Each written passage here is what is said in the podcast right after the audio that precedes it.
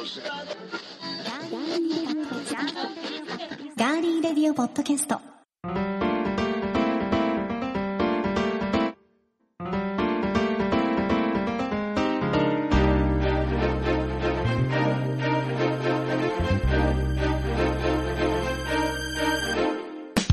皆さんこんにちは。ガーリーレディオポッドキャスト3月9日火曜日。いかがお過ごしでしょうか？今週も名古屋のスタジオからお送りしていきます。お相手は高田沙織ですそしてよディレクターの足立です。よろしくお願いしますろしくお願いします。さあ足立さん、はい。私絶不調でございますねえ、何かわかります、ええ、存じ上げておりますよ。声の調子でわかります？若干はい。そんなにわかんないよわかんない。大丈夫です。かった、はい。あのねちょっと前まで、はい。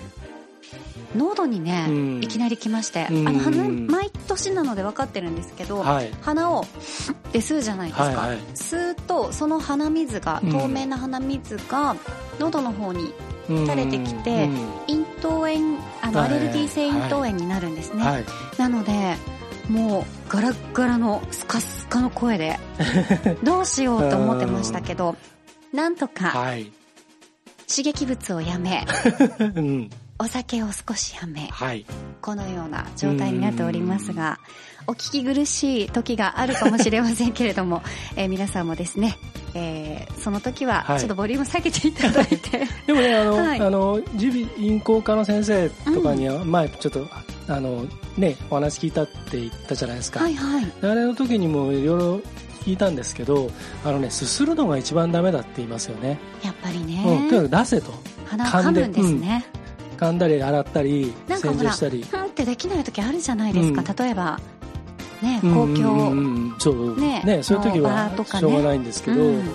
とにかくあのすするとそれこそ咽頭のね、っていうちらっとさっき言いましたけど、はい。まさにそこに影響しちゃうんで良くないっていう話ですねじゃあはい。まだまだちょっと私は長い戦いが気をつけて。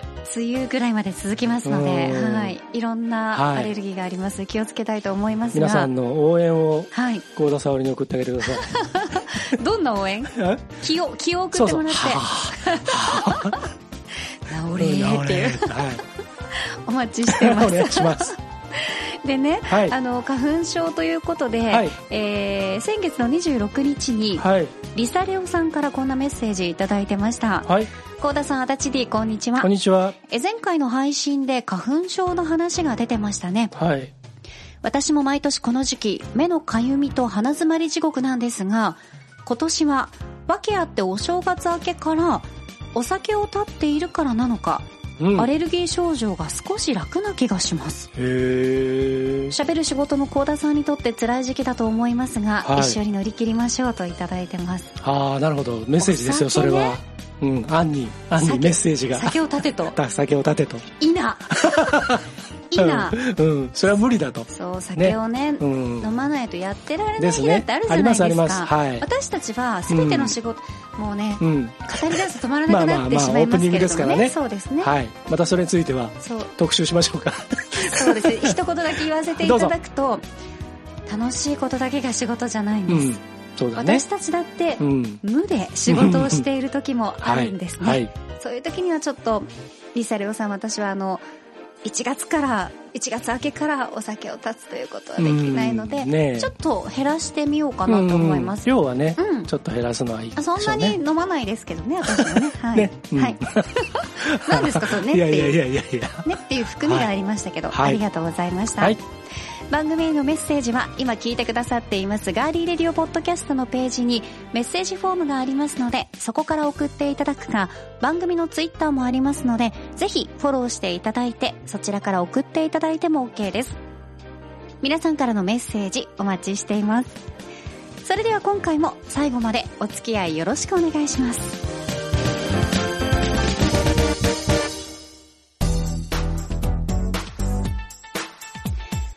今週のガーリーレディオポッドキャストまずは今回の気になるニュースからお届けしたいと思います。私コーダが今気になっているニュースをいつもはご紹介していますが今回はレポートのようです。今年で30周年を迎えた町のお弁当屋さんベントマンさん。クラウドファンディング企画第6弾貝尽くし弁当がえー2月27日に発売され今月14日まで期間限定で販売されています。どんなお弁当なのかこのお弁当を考えた幸田さんになんと現地からレポートをしていただけるということなんでお願いしたいと思います幸田さんはい。私はベントマン天神山店にやってきました。私、コーダが考えて、えベントマンさんに作っていただきました。貝尽くし弁当。今までは、このクラファン第6弾ということで、写真では見ていたんですけど、実際に実物の貝尽くし弁当と対面するのは初めてなんです。今、目の前にありますが、写真よりも、なんて言うんですかね、こう見た目がすごく可愛らしいです。で、一つ一つのメニューがすごい鮮やかなので、とても美味しそうですね。では、まずは蓋から開けてみます。おー、いい香り。あ、お箸開けてないや。ごめんなさい。そそっかしいですね。はい、ちゃんとね。あー、迷いますね。どれもこれも美味しそうなんですが、どれからいただこうかな。まずは、このつぶ貝からいただきたいと思います。あ爪楊枝ですね。今ディレクター爪楊枝があるよと言われました。ではではいただきます。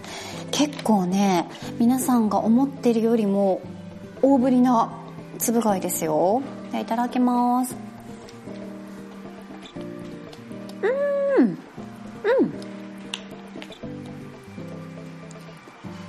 美味しい。味付けがお弁当なのでしっかりとした味付けがしてあってちょっと甘辛めの、うん、味付けがしてありますのでこれはね日本酒かな。ご飯のお供もいいかもしれないですけど日本酒に合うと思います。じゃあ次いきますよ。続いてはホッキ貝サラダ。いただきます。ホッキ貝のサラダってそんなにあんまり今まで食べたことお弁当に入ってることって少ないですよね。あります？いただきます。うーんうん。このホッキ貝の食感がすごいいいですね。貝というのはやっぱりそれぞれに食感が違うのでこちら存分に楽しむことのできるホッキ貝サラダ。クリーミーで美味しいです。じゃあ続いてこちらは温野菜サラダです。赤のパプリカがねすごくうんカラフルで味も美味しいですね。カリフラワーとブロッコリー。あとは大きめにカットされたかぼちゃあとはひよこ豆だったりいろんな豆類が入ってますよ。うん。美味しいですさっぱりソースとかねあのタルタルソースもありますので皆さんこちらの付属のソースなどをかけて召し上がっていただきたいと思いますが私はもう何もかけずにそのままいただきました。さあ続いての大きめのカキフライいきますよかなり大きめのカキフライです。揚げたてです。いただきます。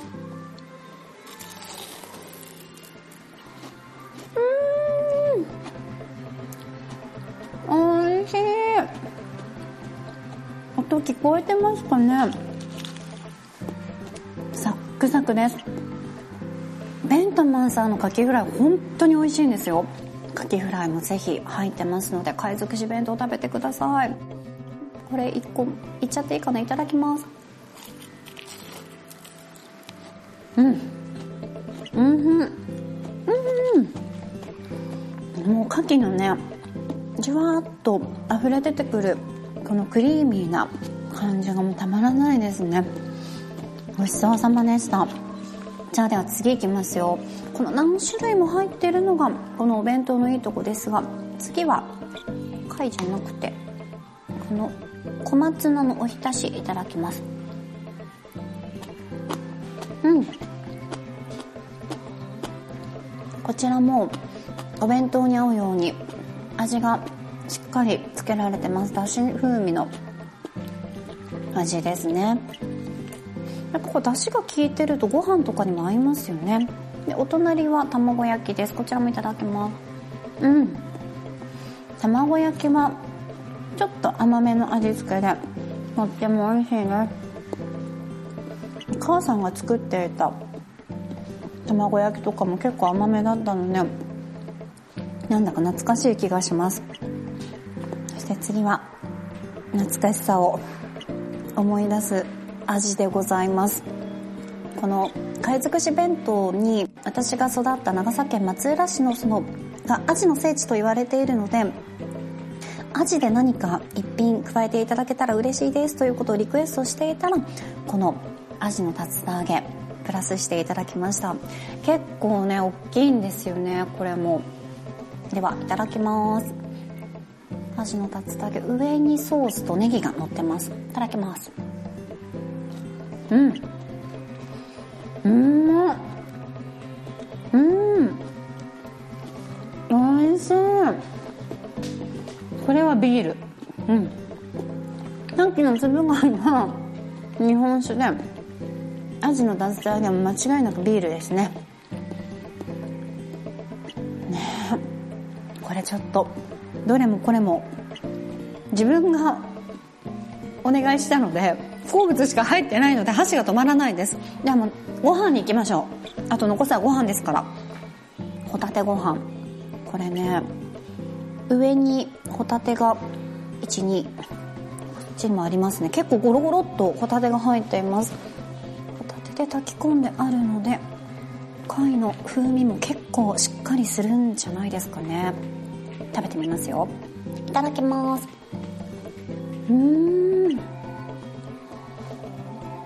味しい。あの貝のお出汁がご飯にしっかり染み込んでいてそれでいてこの濃くない濃すぎないのですごい優しい味なんですよ。他のおかずともしっかり合うような味付けになってます。ホタテが何よりも柔らかいですね。これが2箇所に入ってます。真ん中に鎮座されるのがあさりの佃煮が。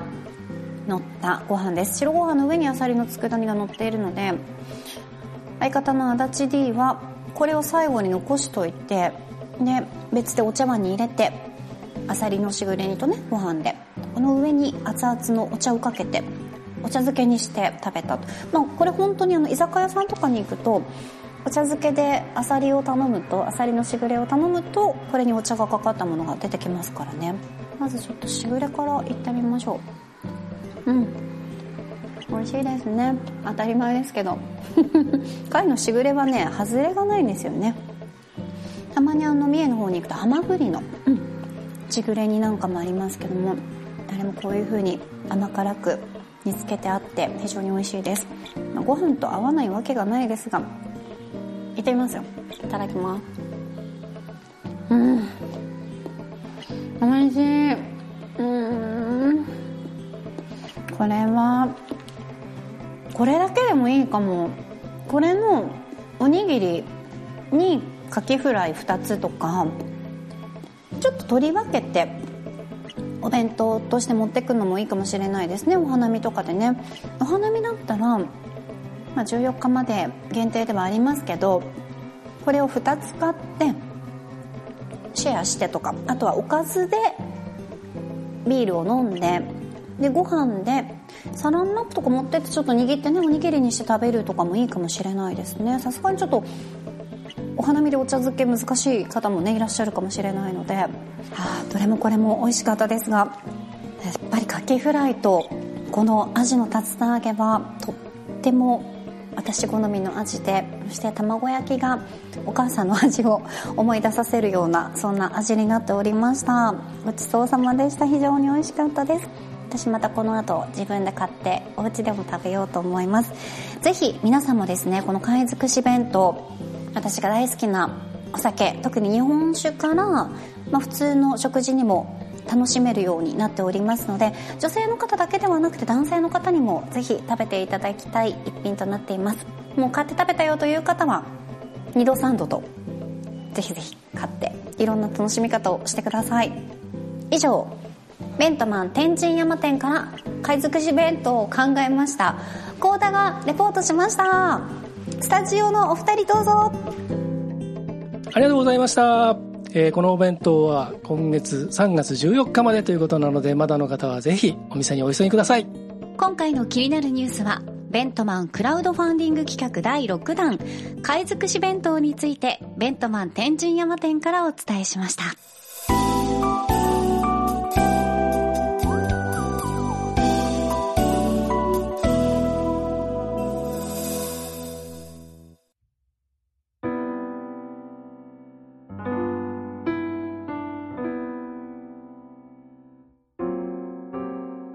名古屋のスタジオからお送りしていますガーリーレディオポッドキャスト。さて、3月11日で東日本大震災から今年で10年となります。はい。2011年3月11日、東日本大震災が発生。巨大津波と東京電力福島第一原発の事故という未曾有の複合災害は関連死を含めて全国でおよそ1万9600人の命を奪い、未だにおよそ2528人の行方が分かっていません。え当時私が担当していた番組にもいろんな情報が寄せられました。随時震災関連のニュースをお伝えしながら放送していましたが、当時の気持ちを私の自身のブログにもはい。書いていて、それを毎年読み返すようにはしているんですが、はい。本当に、あの、なんて言うんですかね、感じたことのない、すごくギューってこう、胸を締め付けられるようなことが、はい。どんどん発表されて、それがしかも、スタジオの中に、こう、入れていただく原稿になっているじゃないですか。はい。で、こう、被害の大きさというのが、活字で、うん。あの、表されている原稿っていうのが、ものすごく重かったことを今でも覚えています。はい。はい。まだまだ被災地では、この震災の爪痕が残る場所というのがたくさんありますよね。はい。ただ新型コロナウイルスの影響で現地に行って今まで通り観光で支援するという形が正直難しいはい状態ですが、こういうふうに番組で話すこと、風化させないこと、うん。あとは明日は我が身、はい。いつこのね、あの日本各地、うんまたは世界どこでもね、地震が起きやすいところでは、はい。いつ地震が来てもおかしくないですので、はい。防災知識をきちんと持つということが今私たちにできることなのかなと思っています。はい。そして今日は皆さんに一冊の本をご紹介したいなと思って持ってきたんですが、はい。震災から1年が経った2012年、うん。リスナーさんから一冊の本が私に届いたんですね。はい。えーそちらの本が、ラジオパーソナリティとして活躍されています山田久志さんが書かれた永遠に語り継ぎたい3.11の素敵な話という本です。私もね、山田さんのラジアンリミテッドね、うん。もうずーっと続いてますよね、シリーズとしてあそうですね。ね。もう大好きなんですけど、はい。この全国ネットの番組を担当されている山田さんが、はい。震災からの1年間で自分たちにやれることを、まあ、あの考えて、はいそしてリスナーさんたちとこう思いを共有した記録というのがこの一冊になっています。持ってきたので、足立さんちょっと。はい。ありがとうございます。ね。あのー今、足立さんにも見てもらっているはい表紙には、うん。あの時みんなラジオでつながった。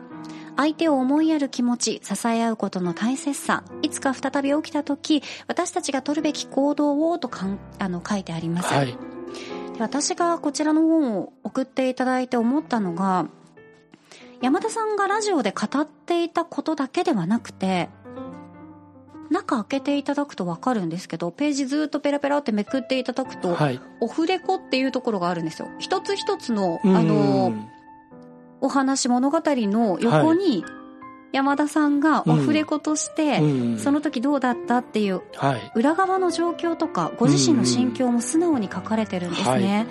で、私も、このね、あの、喋りのお仕事をさせていただいていますけど、山田さんはね、すもうすごい大大大先輩ですけど、はい。共感することが本当に多くて、はい。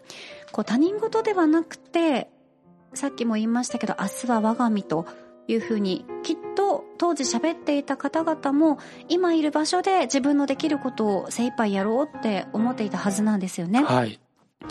で、その本に書かれている山田さんが釜石からうん。放送をされる際にはい。現地を見た時の動揺をうんこういった言葉で書かれているんです。はい。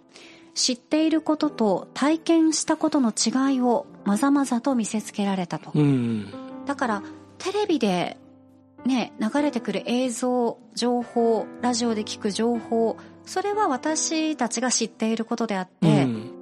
現地にいる方々は、震災、うん。ね、あの、地震で被災されているわけなので、はい。全く別物なんだっうん。ていうことですよね。そうですねう。ん。まあ、それが本当に、被災された方にしかわからないことの多さにも非常に胸が締め付けられました。はい。で、もう一つ、あすごいなと思ったのが、うん。避難場所の体育館に取材に山田さんが行かれた時に、はい。小学6年生の女の子たちに、うん何か必要なものありますかってある？って聞いて、で、一人の女の子が、うーん、あの、食べ物も今のところはあるし、何にもないっていうふうに最初は答えてたんだけど、うん途中、なんかないのって聞いたら、へえ、漫画のワンピースかなって言われたそうで、はい。で、それを聞いて、山田さんは翌日の番組で、余っている本やもういらなくなったワンピースの本がもしあれば、一つ一つに必ずメッセージを添えて、リスナーみんなで集めたワンピースを届けてみたいですと。うん。その方がきっと大切にしてくれるし、何より目に見えない多くの人と繋がってるんだってことを彼女に知ってほしいっていうふうに番組で呼びかけて、はい。そしたらその翌日からですよう。ん。山のようにうんうん。ワンピースのはい単行本ね、何冊もだったり、まあ、一冊ずつだったりもね、したみたいで、まあ、この、リスナーさんが、リスナーさんを支える力だったり、うん。リスナーさんが被災された方に届ける力だったり、うん。で、もう一つはリスナーさんが喋り手さんを支える力っていうのもうん、すごい、あの、あるんだなっていうふうに思って、ラジオだったり、まあ、この、ポッドキャストをはじめとする、その音声コンテンツの力っていうのは、すごいんだなということを、本を読んだ当時も思いますし、うん今でも思ってます。絵がない分の、その、なんて言うんですかね、インパクトはないけど、うん。やっぱり気持ちが伝わりやすいのかな、はいそうですねんとか思っているんですが、うん。まあ他にもいろんなお話が載っているので、はい。ぜひですね、皆さんにも見ていただきたいんですが、字もお子さんにも読みやすいようにうんこの本になってます。そうですね。はいすごく構成がそうなんですよ。読みやすく、あの、はい。あの、ちょっと言葉はあれですけれども、あの、わかりやすく、そうなんです。えで、ひらがなとかもはい。多めで、あの、難しそうなのには、うん。ルビも振ってあるので、うんうん。ぜひですね、まあ、春休みとかうん。に、お子さんとですね、そうですねうん。一緒に読んでいただけたら、10年の、まあ、うん。節目ってね、言っちゃうのもあれですけど、まあ、節目は節目なので、ね。ここでちょっと一つ振り返ってみるうん。機会としてはいいと思いますね。そうですね。はい。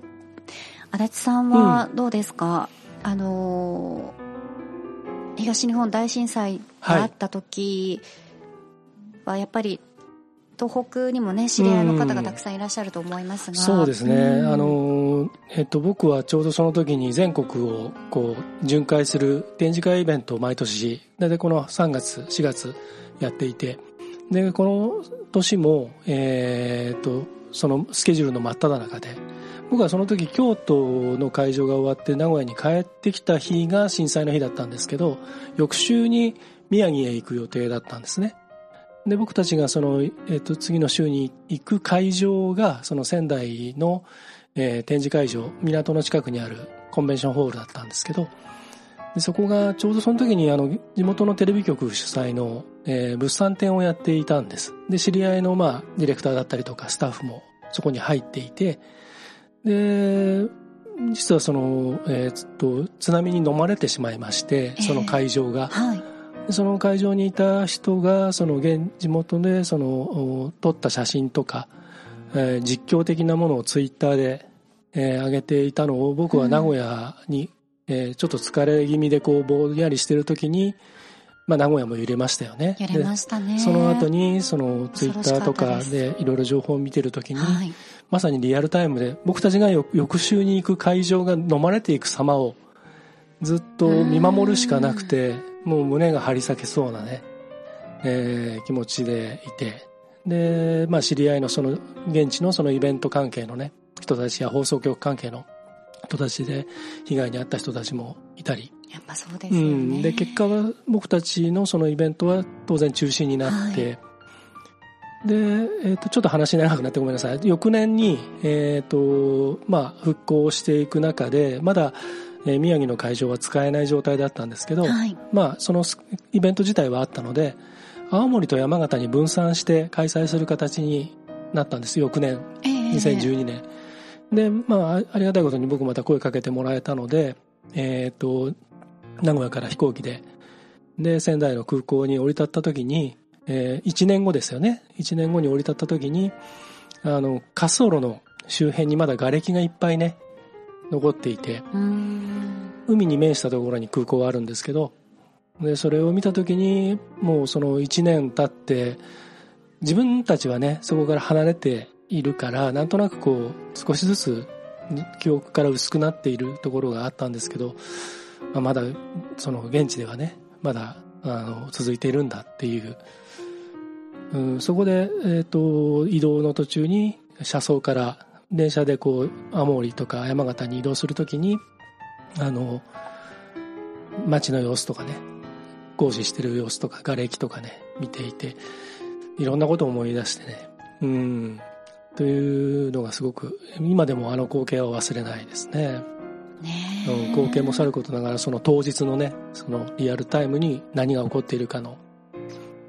いや本当に今まで見たことのない映像でしたよね、だからその来場者もスタッフも全員屋上に逃げてねその会場のねその様が。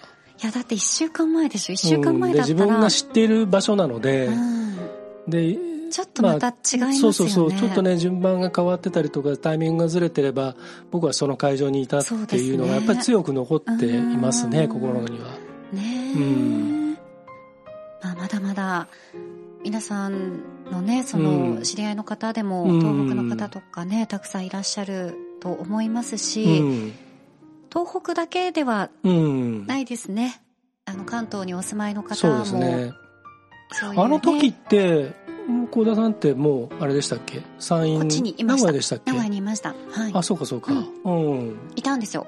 そうね。いて、うん、でその時はサイマル放送だったんで、ね、はい,、はいはいはい。全国からメッセージが来て、うん、そうだね、はい、っていう感じでしたね。なんか聞いてた覚えが。あるうんそうですね。そうだからあのそれこそポッドキャストで僕はその時にアップルストアでいろいろポッドキャストのやってましたもんね。そのイベントとかもやっていた時だったので、で自分もそういった経験があったっていうこともあってその前の阪神・淡路の時も僕ちょっといろいろちょっと思い出に残ることがあったのでそのポッドキャストでその声をとにかく届けようって。別にそれは応援っていうんじゃなくて、うん、そのなんていうか被災してない人たちがみんな無力感を感じてたりとか自分たちは何もできないとかって思ってる人ってあの当時っていっぱいいたじゃないですか。はい、でなんか気持ちを届けたいけどどう届けていいか分かんない。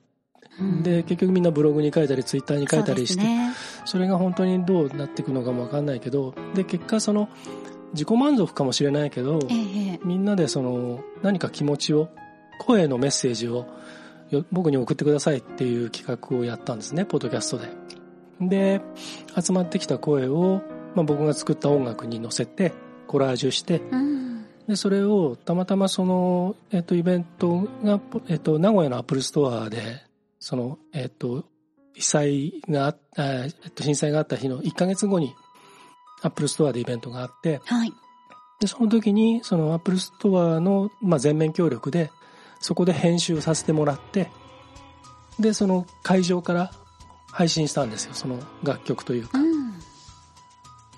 でそれがねあのなんかいろいろなところを伝わっていってで海外で結構取り上げてもらっていろんなポッドキャストでその音楽をあの流してもらったっていう、うん、のがあってだからいろんなその被災した人たちの気持ちももちろん、ね、それがそそれに、まあ、僕たちは到底その想像することでしかできないですけど周りがねあの何もその被害に遭ってないみんなの心がちょっといろいろ大変な時だったので、うん、それそっち側のこともいろいろ思い出しますね。そうですね、うん、この人の気持ちがめいるような、うん、本当に想像もしないことが起こるんだなっていうことは、ね、昨年からのコロナ、うん、そうですね、コロナ禍もそうですけど、またこういった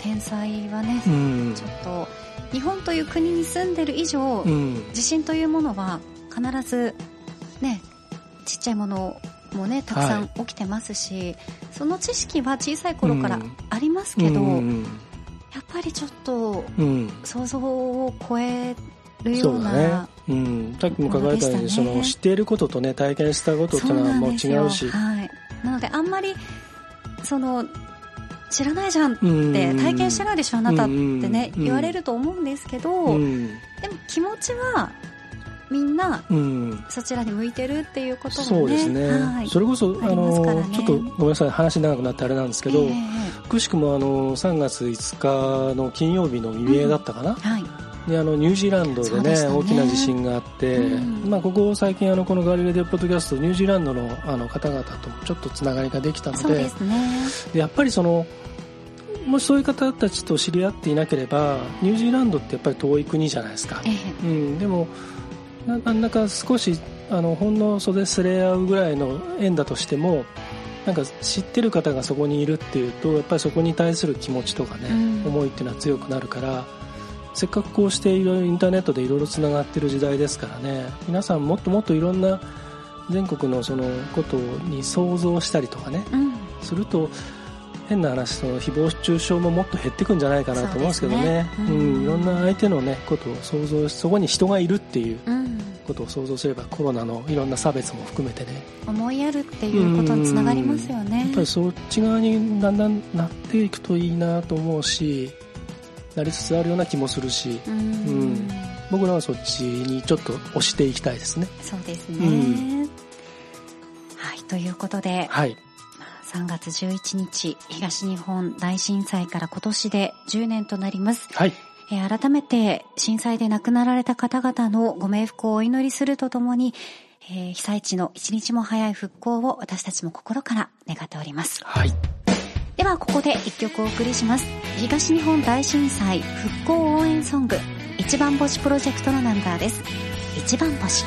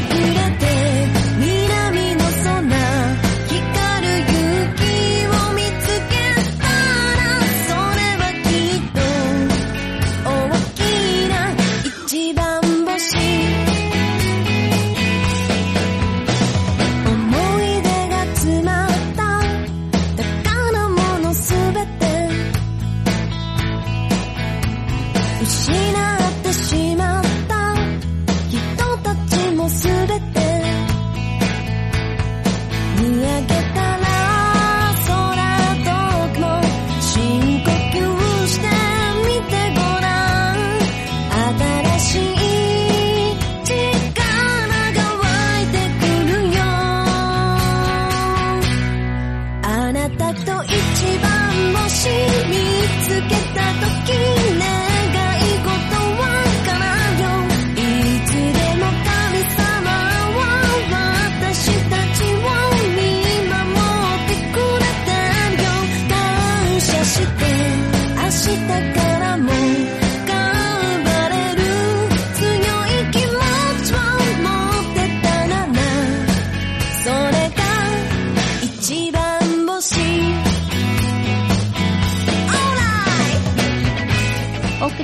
は東日本大震災復興応援ソング一番星プロジェクトのナンバーで一番星でした。はい。この一番星プロジェクトとは東日本大震災で被災した方々を元気にすることを目的に全国から集まったビデオメッセージを街頭ビジョンや YouTube などのメディアを使って被災地の皆さんへ届けるために立ち上げられたものです。はい。またこの CD の売り上げの一部は義援金として寄付されました。はい足立さん、はい。映画監督もされてますけど、足立監督の作品のはい。主題歌にもなったんですね、そうなんです。あのこの曲が。2011年のえこのえっ、と震災のあった1ヶ月後から、えー制作を始めた映画短編映画があるんですけどそれのその主題歌にこの曲を提供していただきましてはい。あのですからえっ、と実はもともとクリティカルガールという東京のバンドが中心になっていてでこれはまあいろんな人が参加しているので一番星プロジェクトという名称になってるんですけれども、はい。うん、で僕らもちょっとそこにあの関わらせていただいてで僕のその作品の上映会完成披露の上映会だったりとかイベントの時にこの CD の物物販であのちょっとご協力させていただいてですねっていう関わりがありました。うん。はい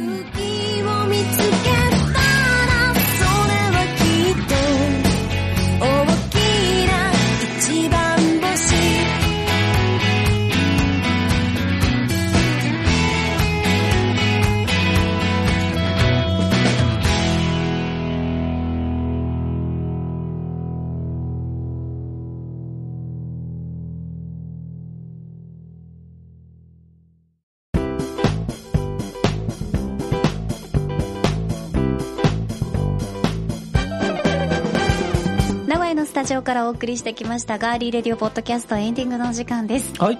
今日はね食レポしたりえ東日本大震災についてー、うん。二人で考えてみたりはい、本当にガリレリうん、らしい、うん。ねうん。幅のある そうね。幅が大きかったですが。バラエティーショーですから。そうそう本当に、はい、ワイドショーであり、ねはい、そんな感じになりましたけれども、えマコロンさんからはい。メッセージいただきました、はーい。え高田さん足立さんこんにちは。こんにちは。待望の貝尽くし弁当を3月1日のお仕事終わりに愛車を走らせベントマン庄内店で購入してきました。あはい。りがとうございありがとうごますざいます。熱燗との相性も抜群で、うん。ホッキ貝サラダの面白い食感ににんまり。はいはい。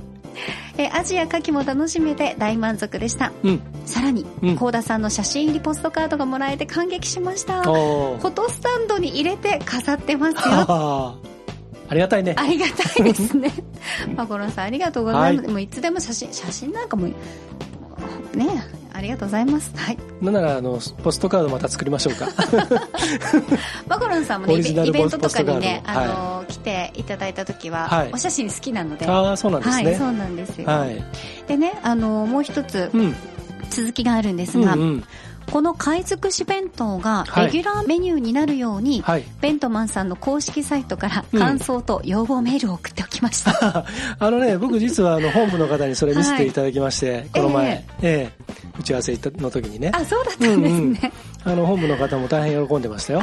本当ですうん。か。すごく丁寧にあの感想を書いてくださっていて、えーはいはい、はい、ね嬉しいですね、うん。ぜひあのまだ食べてないよという方いらっしゃいましたら3月14日まではい。食べることができますので、はい。ぜひぜひ召し上がっていただきたいと思います、はい、そしてこちらただしさんです、うん、え沙織さん足立さんこんにちは。こんにちは。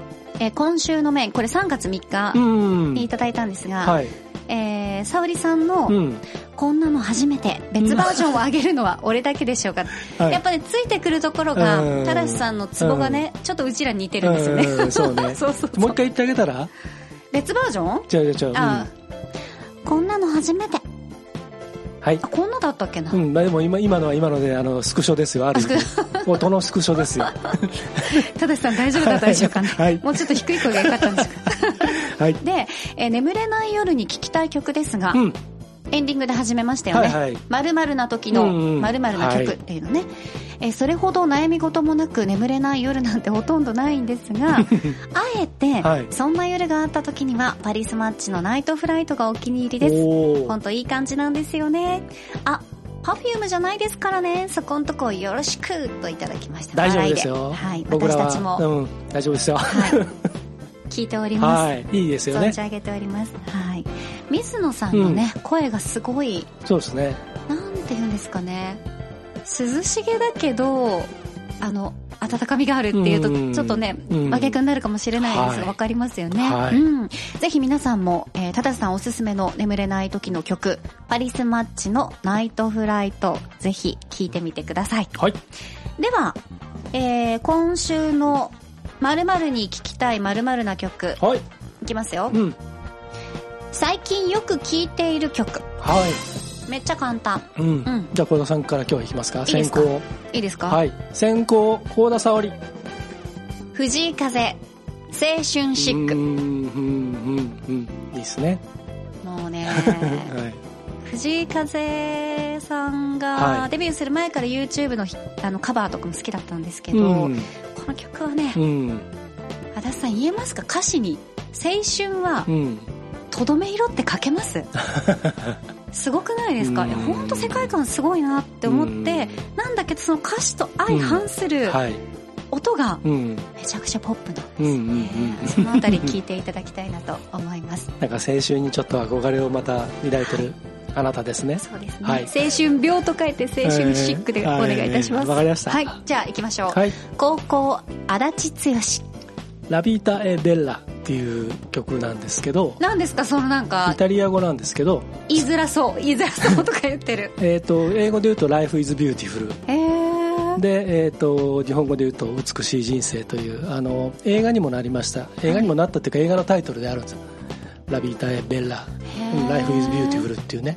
美しい人う生ん。ですごくあの、いい映画なんですけどう、んで、それの、そのラビータ・エ・ベッラっていうタイトルで、佐野元春さんが、うんえーアルバム「ゾーイ」というアルバムに収められている曲ではい。でこのえっ、とね僕実はこの曲すごく好きで、うんそのリリースの時から。ええええでこの時期になるとそのさっき今日取り上げた東日本大震災うん。に絡んでで彼はそのその後にこうみんなに対するいろんなその思いとかエールとかを一曲に込めたのがこの曲なんですね。うん。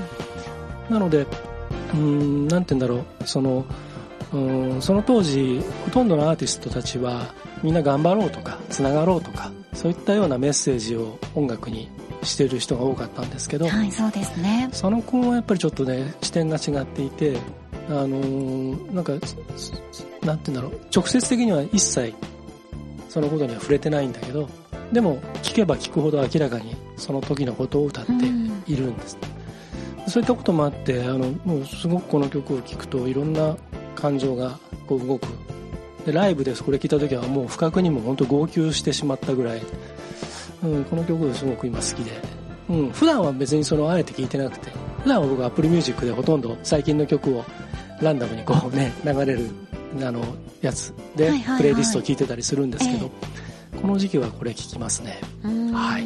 よかったらあの皆さんもぜひ聴いてみてください。はい。はい。ぜひ二人のおすすめも聞いてみてください。はいえということで今週もガーリーレディオポッドキャスト最後までお付き合いいただきましてどうもありがとうございました。はいえここまでのお相手は？ディレクターの足立でしたそして高田沙織でした。今週も金曜日はベントマン提供の増刊号をお送りします。